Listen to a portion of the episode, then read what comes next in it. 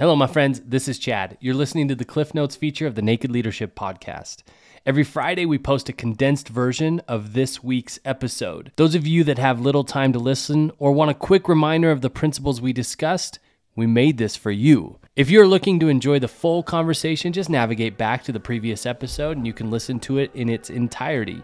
Otherwise, get ready because there's a lot here in under five minutes. Let's go. Part of I think the challenge of leaders, which I think is is understandable, is that they feel like it's their job to create the experience of their employees. Now this might sound weird. What I am saying is this is that if I'm looking for innovation, I got to check and make sure that the people that are around the table, do they want the same thing? And are they willing are they willing to innovate themselves, which means like leave the really well-known territory that they call themselves and I mean, I, I, think part of this is just hit, it hits me how bored people get so quickly. And most leaders aren't willing to shake up the process and and like even I'm just thinking on a very practical sense, like hold different types of meetings and actually generate tension. That's if you want to like find somebody's edge, you better generate some tension because uh, then now it's like, oh shit, yeah, now I really got to show up to a meeting most leaders that I'm with, they're so scared that if they take the hands off the wheel for a minute and take the pedal, their foot off the pedal for a second, that the whole thing's going to fall apart. And so they can't like slow down. I mean, you probably, anybody that's listening to this as kids, you know that, you probably know the situation I'm about to bring up, where it's like you're on a road trip and you can push it until your kids piss their pants. Or you can decide on a regular basis to like pull over and like check in and see how they're doing and go to the, you know, we're going to stop and get some gas over here. We're going to stop and take a walk in this rest area for a second and give some relief, literally, to everybody. Really check in around what people's experiences are so that if the interests are misaligned, we can align them. Now, there are people on your team that are underperforming right now.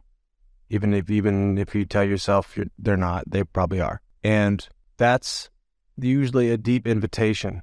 People, we say it all the time with clients, like a broken commitment's a cry for help. And if there's, you know, if there is underperformance on the team, it's a cry for help. And there's some people that it's just time to let them go. Like if they're in a chronic complaint about the team, you're on the wrong team. You know, you're just on the wrong team.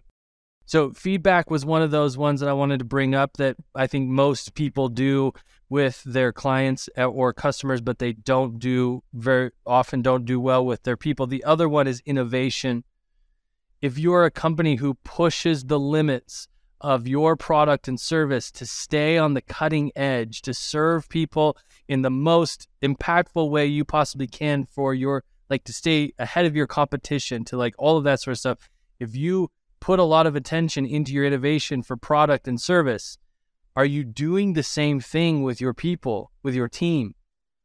Are you constantly looking, how can we get the edge with these people?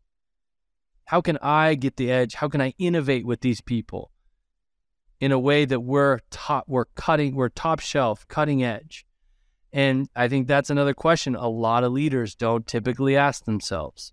Part of I think the challenge of leaders, which I think is is understandable, is that they feel like it's their job to create the experience of their employees. Now, this might sound weird. What I am saying is this is that if I'm looking for innovation, I got to check and make sure that the people that are around the table, do they want the same thing? And are they willing are they willing to innovate themselves, which means like leave the really well-known territory that they call themselves. And I mean, I, I, think part of this is just hit, it hits me how bored people get so quickly. And most leaders aren't willing to shake up the process and and like even I'm just thinking on a very practical sense, like hold different types of meetings and actually generate tension. That's if you want to like find somebody's edge, you better generate some tension because uh, then now it's like, oh shit, yeah, now I really got to show up to a meeting